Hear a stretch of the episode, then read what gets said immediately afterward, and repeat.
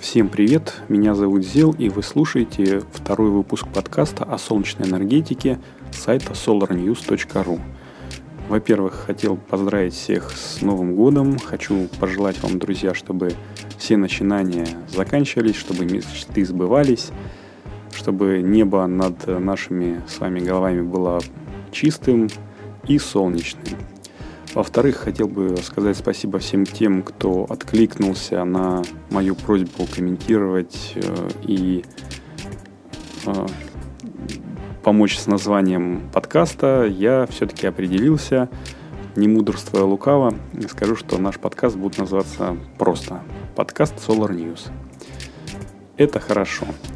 Поехали дальше. Наши соцсети в Инстаграме, в Телеграме, в Фейсбуке, ВКонтакте э, также активны. Там много интересного появилось с прошлого выпуска.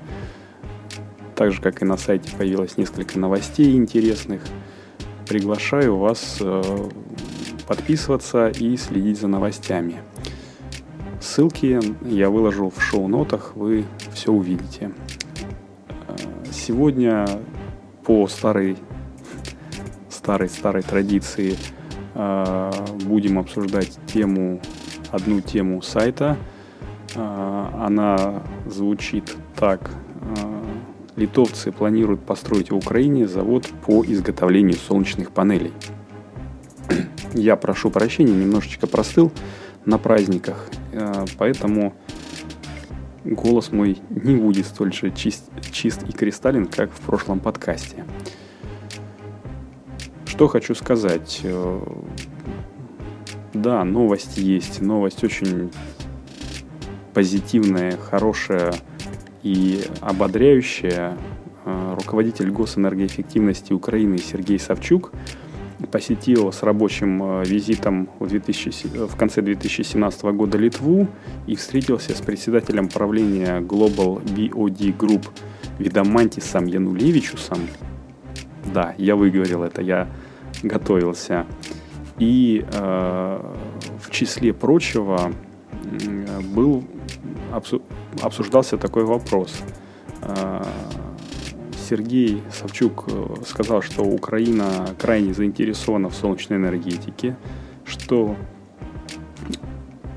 очень много используется э, домашних солнечных электростанций – коммерческих солнечных электростанций. Особенно это видно на юге Украины, где инсоляция очень большая. И в числе прочего, Украина заинтересована в том, чтобы построить завод по производству солнечных панелей прямо в Украине. Э, хочу заметить, что в группу компании BioD Group э, Global входит завод Solitec, э, который производит солнечные панели солнечной батареи и фотоэлектрические преобразователи э, поликристаллические, если мне не изменяет память. Собственно, новость такая. Чем это хорошо? Конечно же, хорошо для развития промышленности Украины. И все. На мой взгляд. На мой взгляд, э, идея построить завод в Украине, ну, не то чтобы очень хорошая, но есть ряд вопросов, которые необходимо для себя решить руководству страны а, перед тем, как солнечный э, завод этот строить по производству солнечных э, панелей. Первое. Первая причина это экономическая. А, я уверен, что в Украине, точно так же, как и в России, используется в основном китайские солнечные модули китайского производства. Да, хорошие, но все-таки китайские. Э, экономически невыгодно строить завод э, по производству своих условно европейских модулей. Почему? Потому что все равно э, сборка будет происходить в Украине, но комплектующие будут закупаться за рубежом. Да, может быть, они будут закупаться на том же самом Солитеке, но наиболее экономически выгодно, мне кажется, все-таки в Китае. Почему? Потому что с 2014 года в Китае большое перепроизводство э, всякого солнечного стафа. Это и солнечные батареи, которые стоят на, складах компаний, и их просто некуда девать.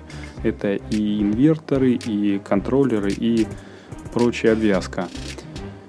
Многие компании э, обанкротились, и это сказалось на цене. Это безумно сказалось на цене. Цена на солнечные панели с 2014 года снизилась э, в разы, ну, достаточно значительно.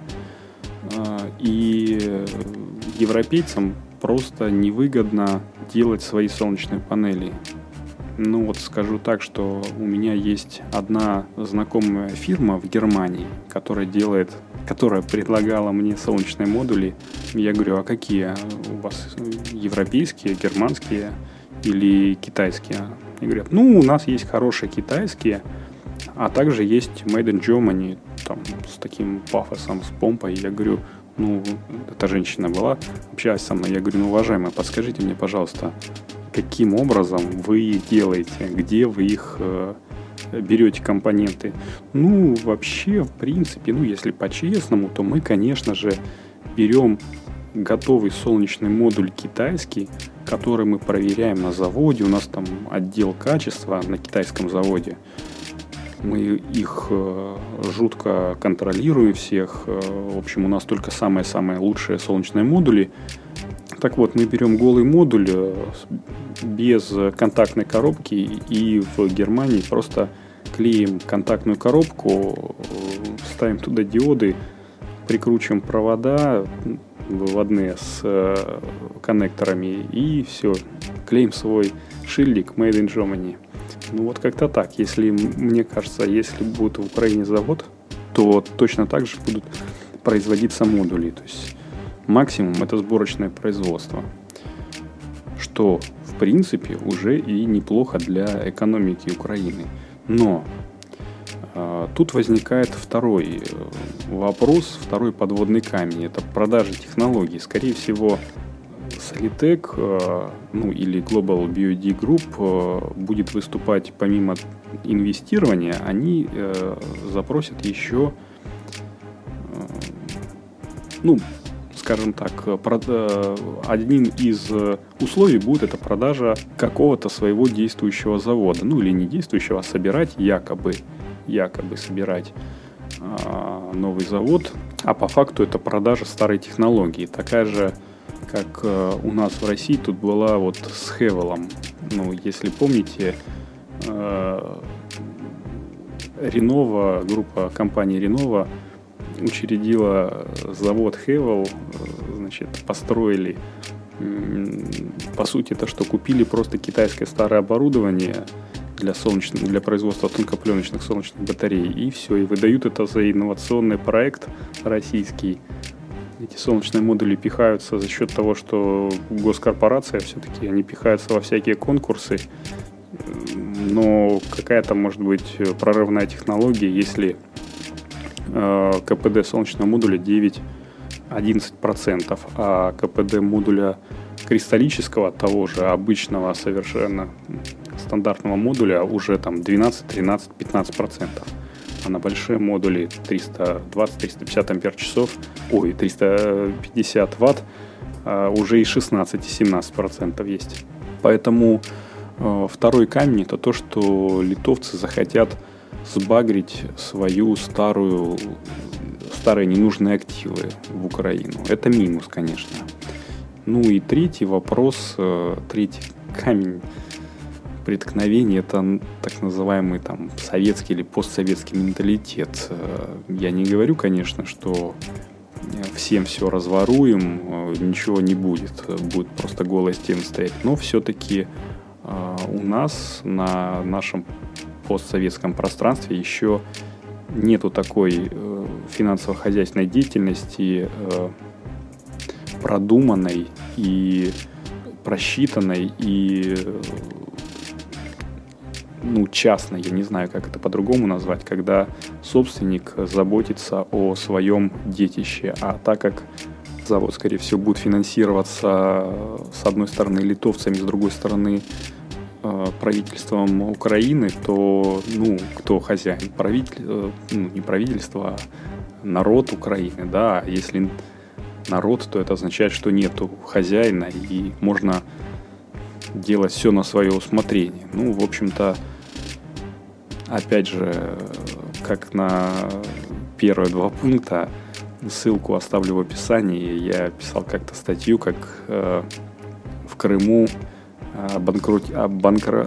происходило банкротство солнечных электростанций, когда Крым отделился от Украины и присоединился к России, а в России-то зеленого тарифа нету, и в итоге европейские э, владельцы солнечных электростанций не только не получили прибыль от продажи по зеленому тарифу своих станций, которые они построили, но и вынуждены были продать за бесценок хорошие, в принципе, активы, которые, если вдруг в России вступит в России начнется зеленый тариф, а, можно будет продавать э, солнечную энергетику в сеть, то вот уже, в принципе, бери, стоит солнечная электростанция, бери да пользуйся и продавай.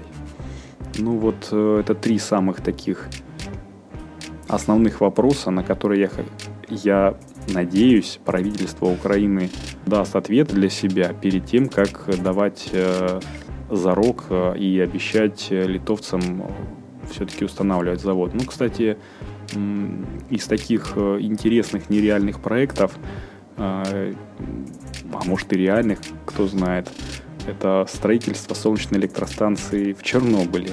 Ну, зона отчуждения, там никто не живет, а солнца много. И вот э, были проекты в Украине также установить солнечную электростанцию, ну, причем, по-моему, даже не одну, Э, на территории Чернобыльской, ну, на территории зоны отчуждения, то есть где простаивает э, земля, никому не нужная, а в принципе для солнечных электростанций это обслуживание каждодневное не нужно. Раз в полгода будет приезжать персонал, ну или даже раз в три месяца на день. Все проверять и уезжать. В принципе, это проект мог бы быть и рабочий, наверное. Э, посмотрим, поживем, увидим. В принципе, все, что хотел сказать на сегодня. Ну, спасибо еще раз всем тем, кто слушал, кому интересен этот подкаст. Э, еще раз призываю вас э, комментировать, высказывать свое мнение, высказывать свое мнение не, не только на тему подкаста, но и в принципе, как вы вообще хотели бы видеть э, этот подкаст. А, подписывайтесь на наши социальные сети. Ссылки все на статьи, которые я сегодня, о которых я говорил, и на соцсети будут в описании, в шоу-нотах ниже. Посмотрите. Всем пока. До следующего раза. С вами был Зил и второй выпуск подкаста Solar News. Пока-пока.